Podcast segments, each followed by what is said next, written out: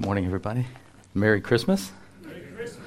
Um, we will get to Christmas in this message, but it will just take a little bit of time before we do that. Uh, we're going to we're going to talk about um, something. Well, I'll tell you how it came about. The topic that is. I have um, four designated chair stackers in our family, and that's Levi and Adam and Preston and Jackson. The oldest one is eight, nine. Sorry, nine. My wife is the numbers person in our family. And we have a closet that goes in and then deep to the right, and they, they stack in there. And uh, right now, some of you are saying to your wife, Why did we come this morning? we'll get to it. Um, and so they get the chairs out for me and the card tables and stuff. And then when we're all done with an evening, maybe we have a big family evening or friends, they stack them back for me, and then I don't have to hurt myself. I have banged the top of my head so many times. There's still a scab there. My wife reminded me of the last time I banged my head. And they fit just right in there, the, the boys do. But the last time they did the chairs, I went in there the next morning to do something in the closet, and they were just not real good. They were outside and uh, off to the side, and they were all mixed up and tangled up, and it was kind of rather a mess. And so I thought, well, I'm going to have to restack these. So I started pulling them out to um, redo them. And God spoke to me about that, about many times that's what He has to do in our lives. If we build a, a, a bad foundation, a weak foundation, a, um, a, uh, the wrong foundation, then when God finally gets a hold of us and we finally realize how we've messed it up, um, he has to redo it. And God says, you know,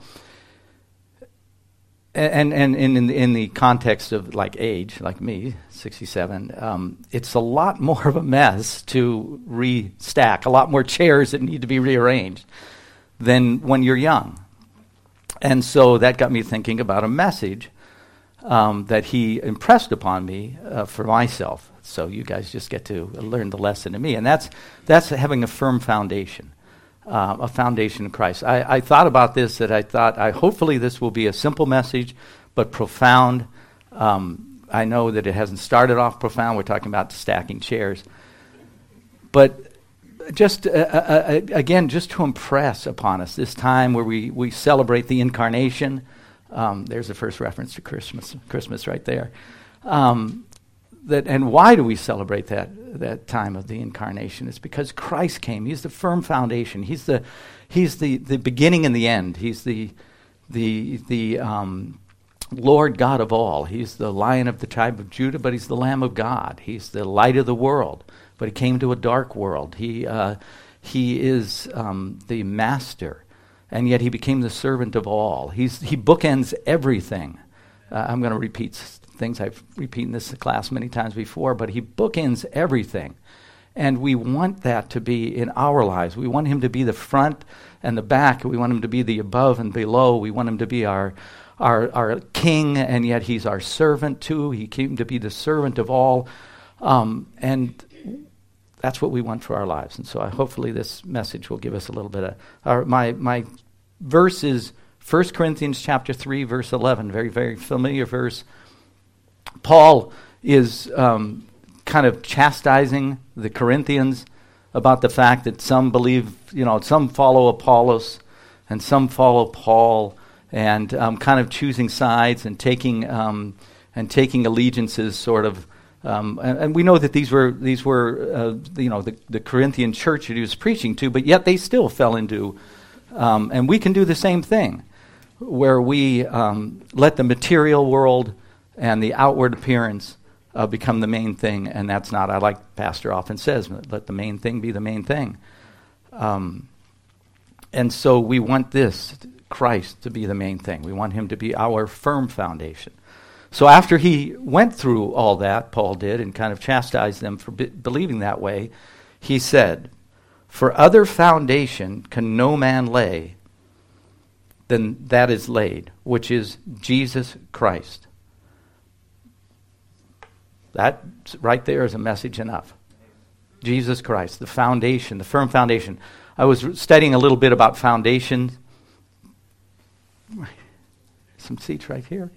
There's people back there looking for seats, and there's a couple right here. And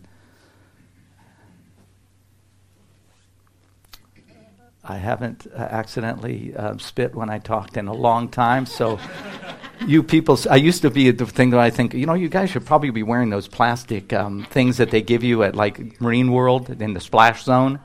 But I don't do that anymore, fortunately. But I'll back up now that I've mentioned that.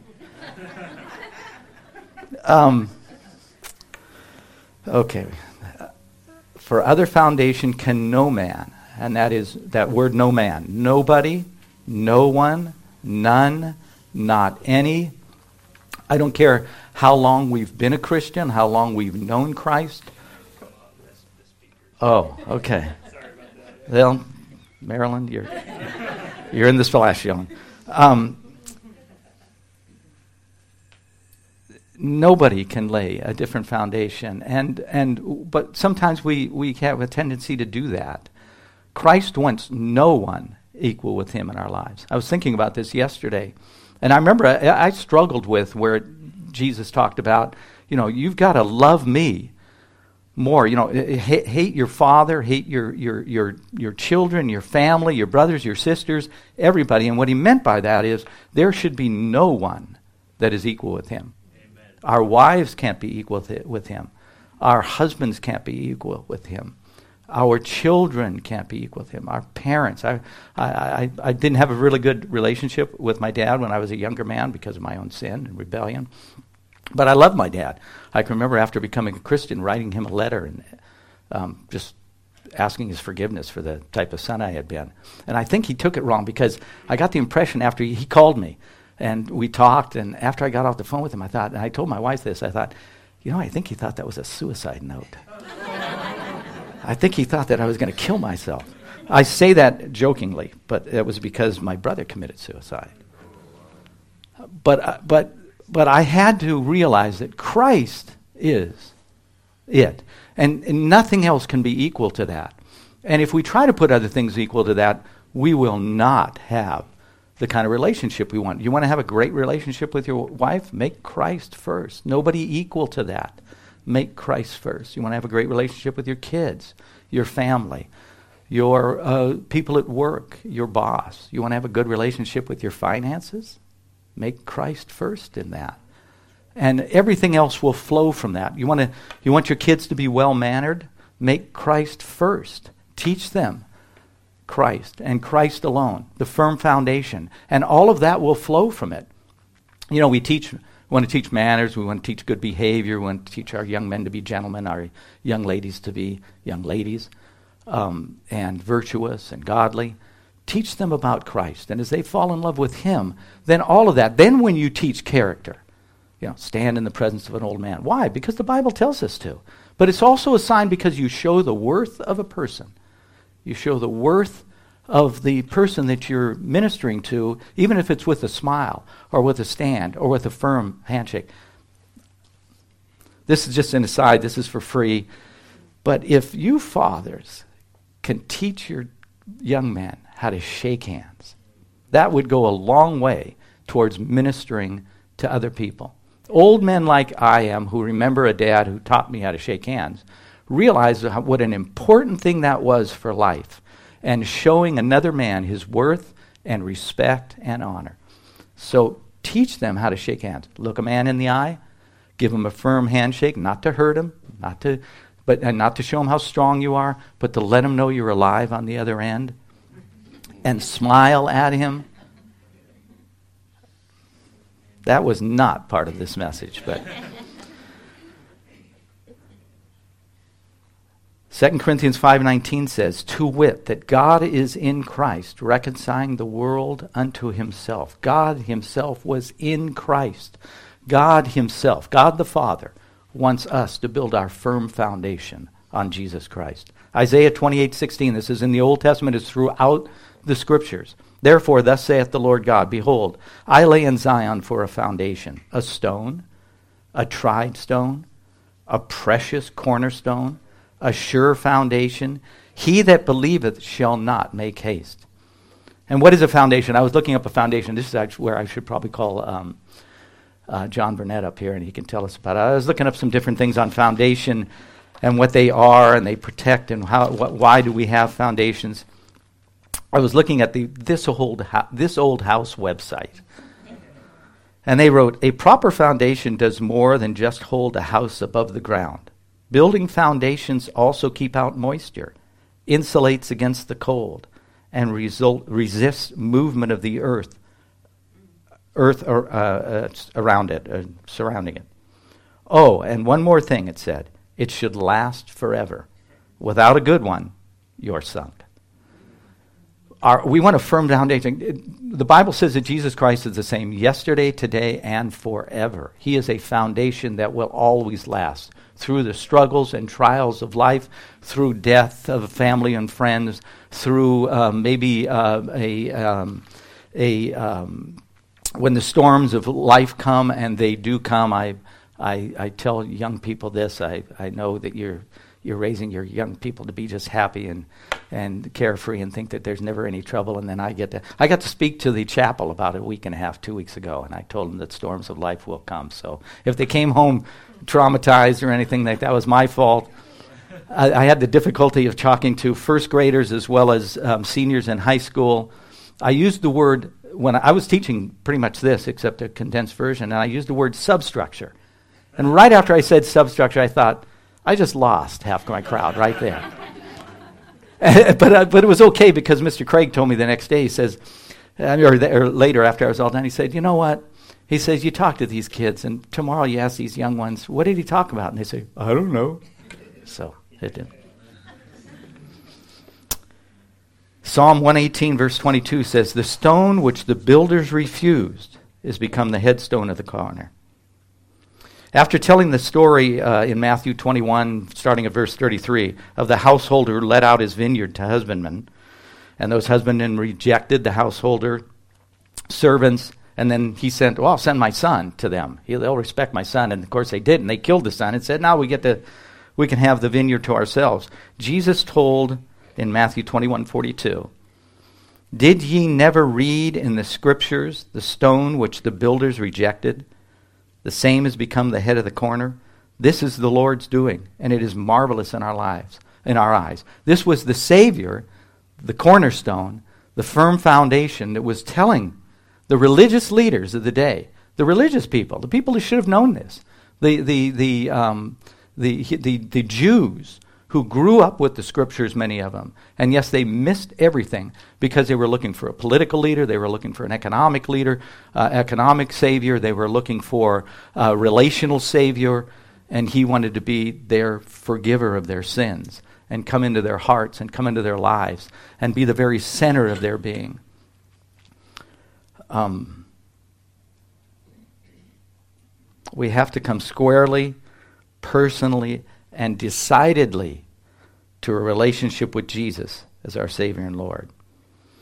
Paul, in answering the chief religious men of the day as to what power or what name he uh, had healed the impotent man, the story, I'm sure we're all familiar with it, in Acts chapter 4, verse 10, he said boldly, Be it known unto you all. And remember, he's talking to the religious leaders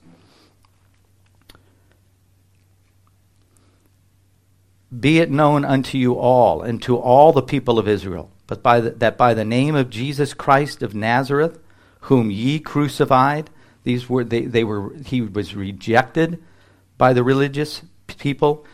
Um, he was rejected because he was going to take away their social standing. He was going to take away their they felt they, he was going to take away their political standing. He was going to take away their economic well-being, and he may do that to us. He may want to bring us to the place in our life where none of that matters but Christ and Christ alone. Remember, great people of the Bible that loved Jesus with all their heart, soul, mind, and strength ended up in jail and in prison. I, I was thinking about this today. God, God reminded me of this day. Paul lost his court case you know, we're, we're looking for, for saviors in the, oh, if we just had the right Supreme Court justices. And I am praying for them. I'm so grateful the pastor reminded us to do them. Please do that. Pray for them by name. We have a Supreme Court justice that said that children in the womb are likened to brain dead people. Are you kidding me? This is a Supreme Court justice that said this. Another of our Supreme Court justices said during those oral arguments about the abortion issue that well, if we if we overturn Roe, the stench that it will make. No, the stench was made by Roe v. Wade, and we need to cut the cancer out. You know, we have to do something uh, drastic because it's just like a cancerous gangrene leg. That stinks, and they have to cut it off. And so we need to get rid of Roe v. Wade. But we aren't looking for a political leader, as as as uh, impassioned as I can become about that, as a lawyer who sees lawyers just uh, carrying on a travesty of Roe v. Wade.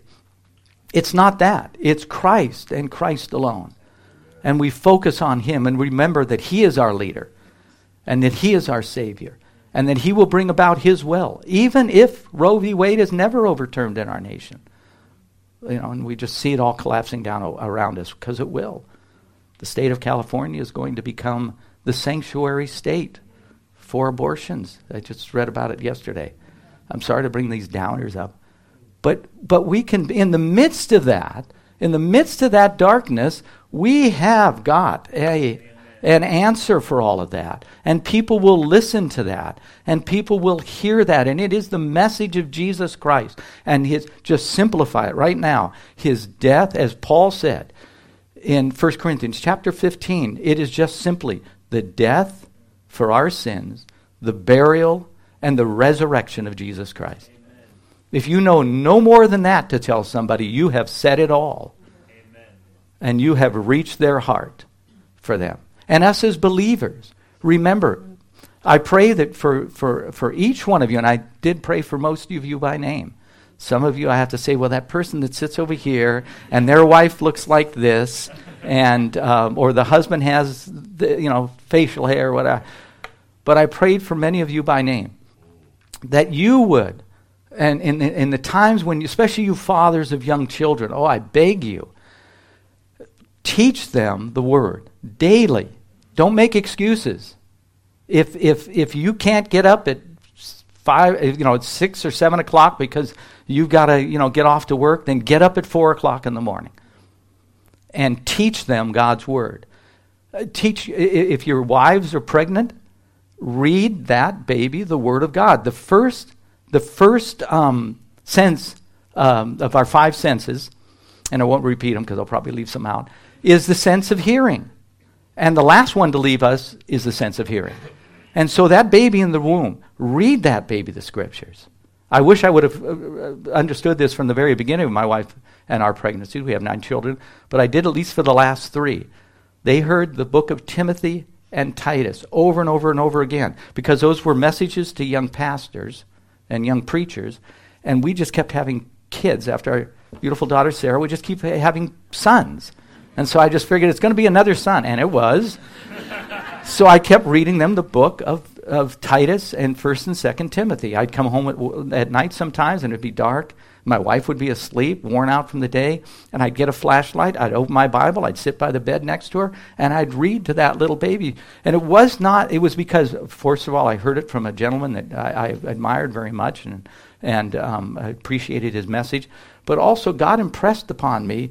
Why wait? These are children. So why wait to start raising your children? after they've already been alive for nine months.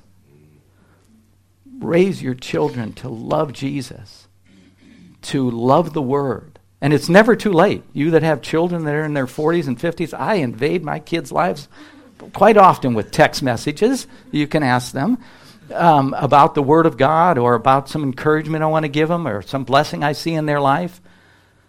Keep that up. And if you have one that doesn't know the Lord, don't worry about it. Just keep sending. Well, worry about it. Worry about it. I don't. I mean, but I mean, keep sending them the message of God and the scriptures. And I'm going to get back to what I was supposed to be talking about. How am I doing time? I thought, good. I got a lot of time. I got a lot. Thank you, Marilyn. Um, anyway, Paul um, in answering why he saved and talking to these religious leaders, in going on, he said, That by the name of Jesus Christ of Nazareth, whom ye crucified, whom God raised from the dead, even by him doth this man stand here before you whole. This is the stone that which was set at naught of you builders, which has become the head co- stone of the corners. You know, God forbid that God would ever send someone to point their finger at us like Paul was sent to the religious leaders of his day and say, This is the stone which was set at naught of you builders. And you and, and we're all of us we're, we're building uh, you know in, in, in God's given us the ministry of building ourselves up on His life and building um, but also building ministries or building uh, families or building um, children or, or homes, and, and, um, and I mean that in the broad sense. Don't pass by the chief cornerstone, Jesus Christ. Put at the center of everything. And Paul went on to say, Neither is there salvation in any other, for there is none other name under heaven given among men whereby we must be saved. I so appreciated uh, Pastor Harmon when uh, he made that the memory verse uh, for uh, the time that he was here. Um, I also appreciated very much when he said when he got married to his wife, you know, she was in love with him and he was in love with him. And uh, the reason I bring that up is because I, God reminded me the other day. He said, "Mel, you know, you're still in love with you," and um, that's devastating. When he convicted me with that, we we we we we, we can't. This is if nothing else, if we get this as the main thing, because I'm going to share it with you because God shared it with me and convicted the daylights out of me, we can't even have ourselves, we especially can't have ourselves on that same plateau with Christ. You know, uh, um, John the Baptist said it. You know, he must increase, I must decrease. And it's not, he must increase and I'll increase right along with him, or my ministry will increase right along with him or my family will increase. No, he must increase and I must decrease. Just get out of the way and put Christ first.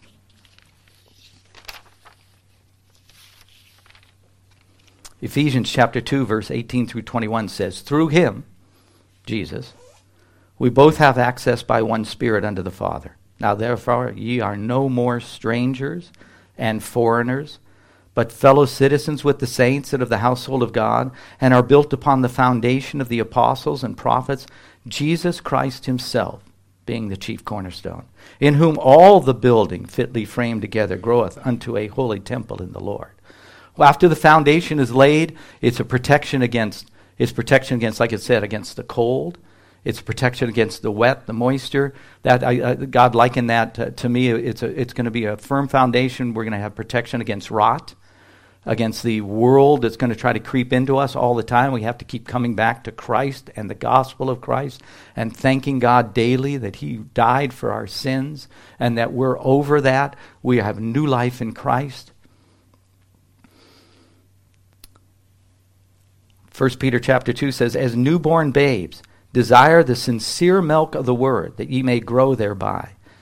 If so be ye have tasted that the Lord is gracious to whom coming as unto a living stone, disallowed indeed of men, but chosen of God, and precious, ye also as lively stones are built up a spiritual house, a holy priesthood, to offer up spiritual sacrifices acceptable to God by Jesus Christ. We build, once we have that firm foundation, then the building grows. Then we let the Lord build that in our families and our homes and our ministries and our uh, relationships and our finances because it's all His. And He's going to do with it what He will, but He wants to bless it. That's the whole reason. In Luke chapter 6, verses 48 and 49, we have the very familiar verses that I'm sure you all are more than familiar. You've heard them many, many times. He is like a man which built an house and dig deep and laid the foundation on a rock. And when the flood arose, the stream beat vehemently upon that house and could not shake it, for it was founded upon a rock. But he that heareth and doeth not is like a man that without a foundation built an house. You know, I never saw that before. I don't know how I missed that. But this man, it wasn't that he built his house on the earth. It was about, about the fact that he never had a foundation. There are a lot of people, you can put a beautiful house, a magnificent house, the best looking house in the neighborhood. But if you don't have a foundation on it, every builder will guarantee that it's going to rot, it's going to collapse, it's going to, the wind and the rains and the storms are going to come and the troubles of life, and it is going to um, be a mess. And that person that puts a shack in, but he's built it on a foundation, it's going to stand because the foundation will stand. And everything we build upon that is what is important. Don't set your house up, your home, your life upon the world, the earth, that changes and erodes.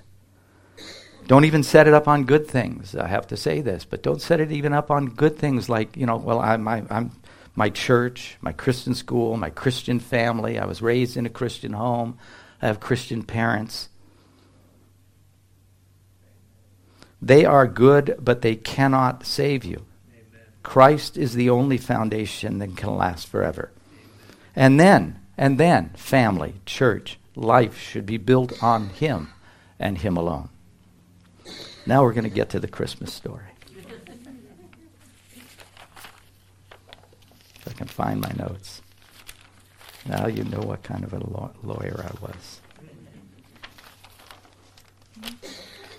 Um, in Ezra, chapter 3. You say, what does Ezra chapter 3 have to do with Christmas? You're going to find out. I found out.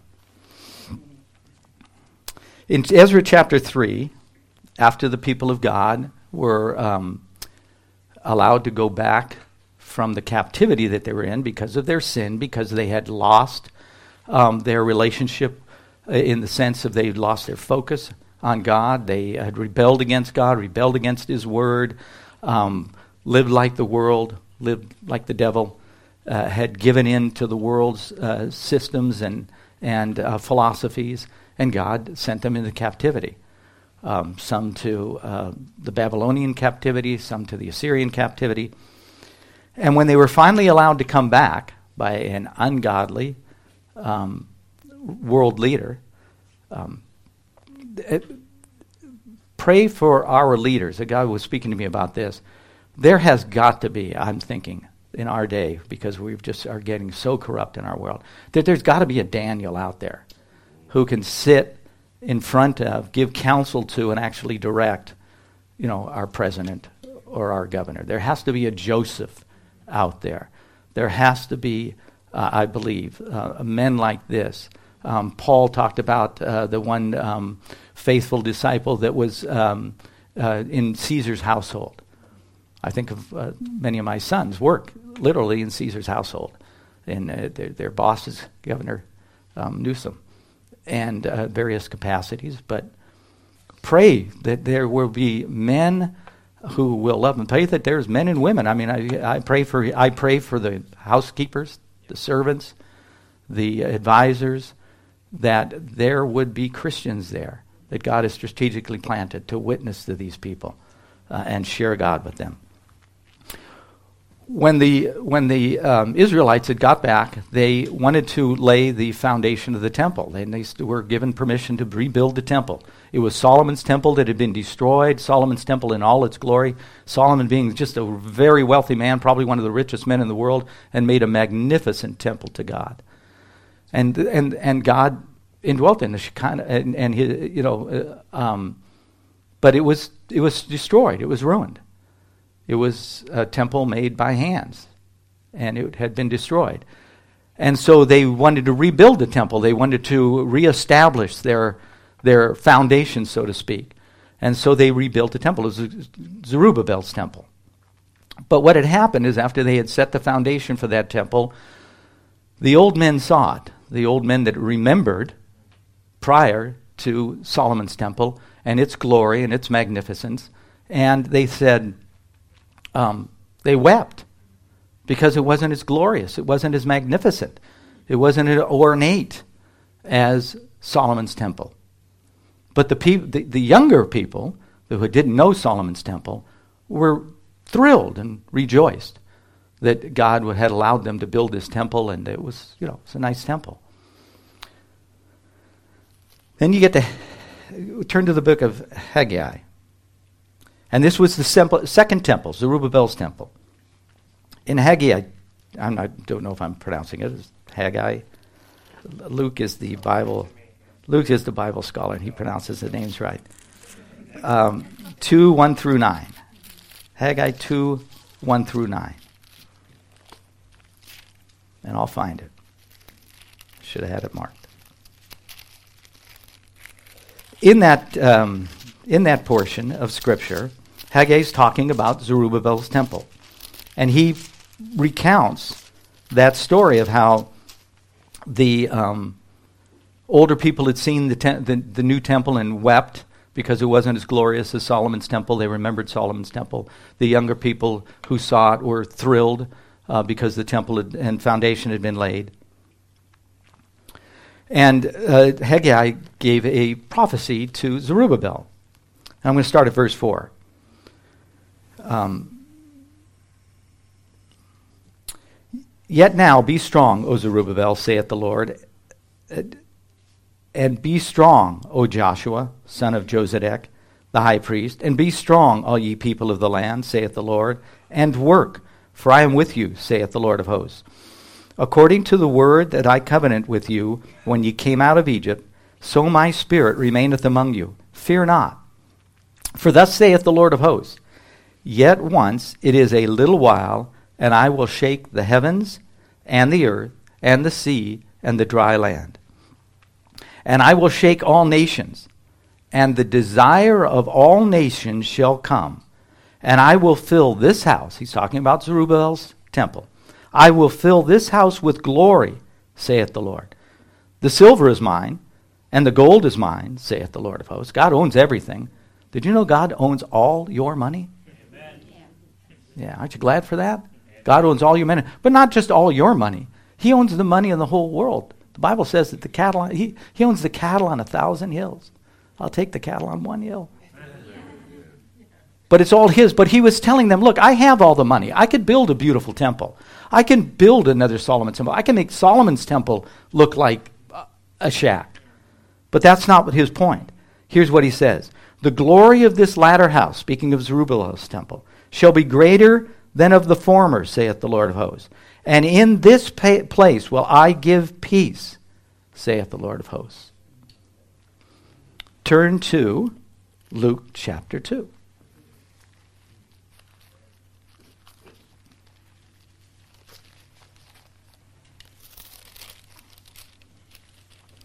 This is just a, repeating a message that I'm sure you've all heard many times before. In Luke chapter 2, verse 14, I'm going to jump just a, around a little bit in there. The multitude of the heavenly host praised God and said, Glory to God in the highest, and on earth peace, goodwill toward man. God sent his son in the form of a baby to live among us. Remember, you know, it was interesting. Meditate on this for a while. Seriously. God who came from the light and the glory and the majesty and the riches and the praise and the adoration of heaven, spent nine months in a dark womb. Nine months, patiently waiting. Nine months. That was that that that struck me as profound. Um, the glory of God appeared. Luke chapter 2, verses 22. I'm going to talk about the, the story of Simeon. And when the days of her purification, according to the law of Moses, is the purification of Mary, Jesus' mother. So this was about 40 days after his birth. And when the days of her purification, according to the law of Moses, were accomplished, they brought him, meaning Jesus, to Jerusalem to present him to the Lord as it is written in the law of the Lord Every male that openeth the womb shall be called holy to the Lord. And to offer a sacrifice according to that which is said in the law of the Lord, a pair of turtle doves, or two young pigeons. That was the offering of a poor person. Jesus' family was poor. And behold, there was a man in Jerusalem whose name was Simeon.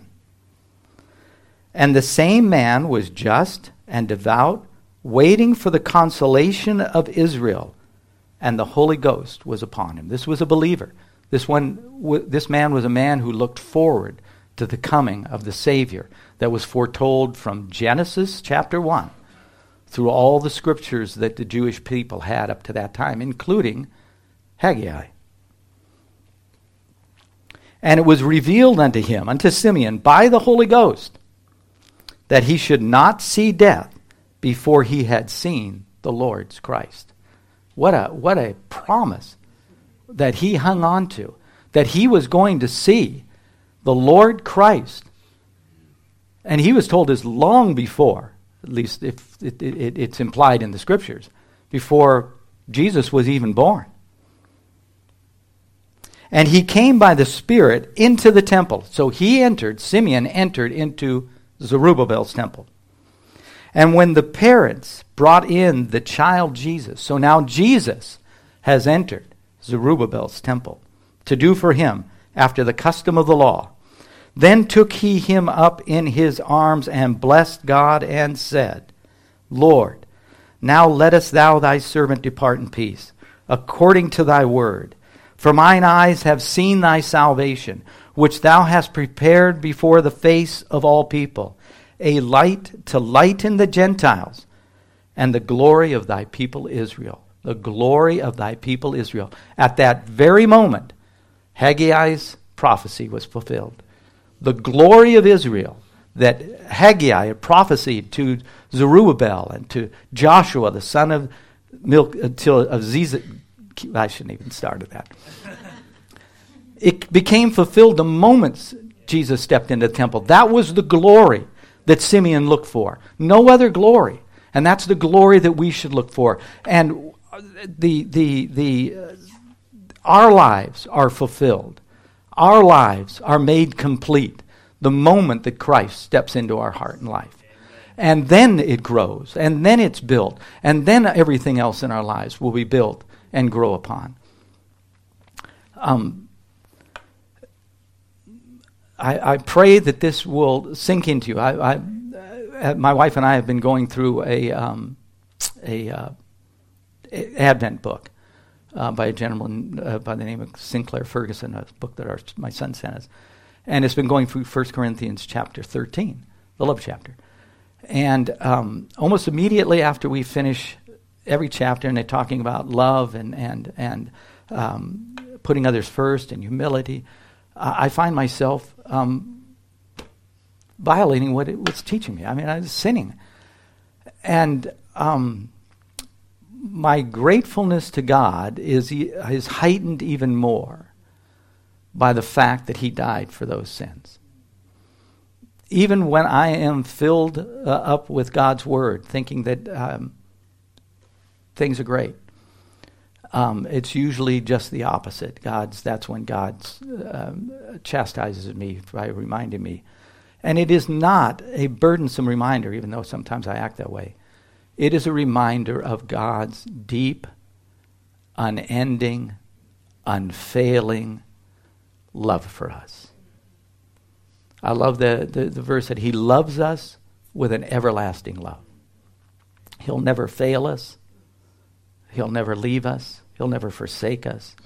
If you don't know the Savior today, the incarnate Christ who reigns in heaven above and is coming back to judge the living and the dead, then I beg you, I implore you to receive Christ as your Savior and to give him your heart and to make him the center of your life. Let him rearrange the chairs in your life. Um, our message as Christians to people is to rebuild the foundation in the sinner's life. Give them that new foundation. Let them know that Christ wants to be that foundation. Would you pray with me? I'm probably. Um, our Heavenly Father, I thank you for the privilege of sharing your word with this class because they love you, Jesus. They know your word. They're attentive and um, um, very kind to me and my family. And I thank you. Lord, would you bless them? Bless them richly. I, I would like to pray the, the blessing that Moses gave to the people of Israel. Lord, bless them and keep them. Make your face shine upon them and be gracious unto them. O Lord, lift up your countenance upon them and give them peace. Lord, would you help them and myself to uh, make sure that we are daily building on that firm foundation of Jesus Christ and Him alone. That we would love you more every day. That we would um, not have anything that equals you, especially not ourselves. But that you would be first and first alone. It would be Christ alone. Lord, we love you. We hope you enjoyed listening to the preaching and teaching from God's Word today. You can get more information about our church and about starting a relationship with Jesus Christ at www.thehomechurch.net. From all of us here at the Home Church in Lodi, California, thank you for joining us.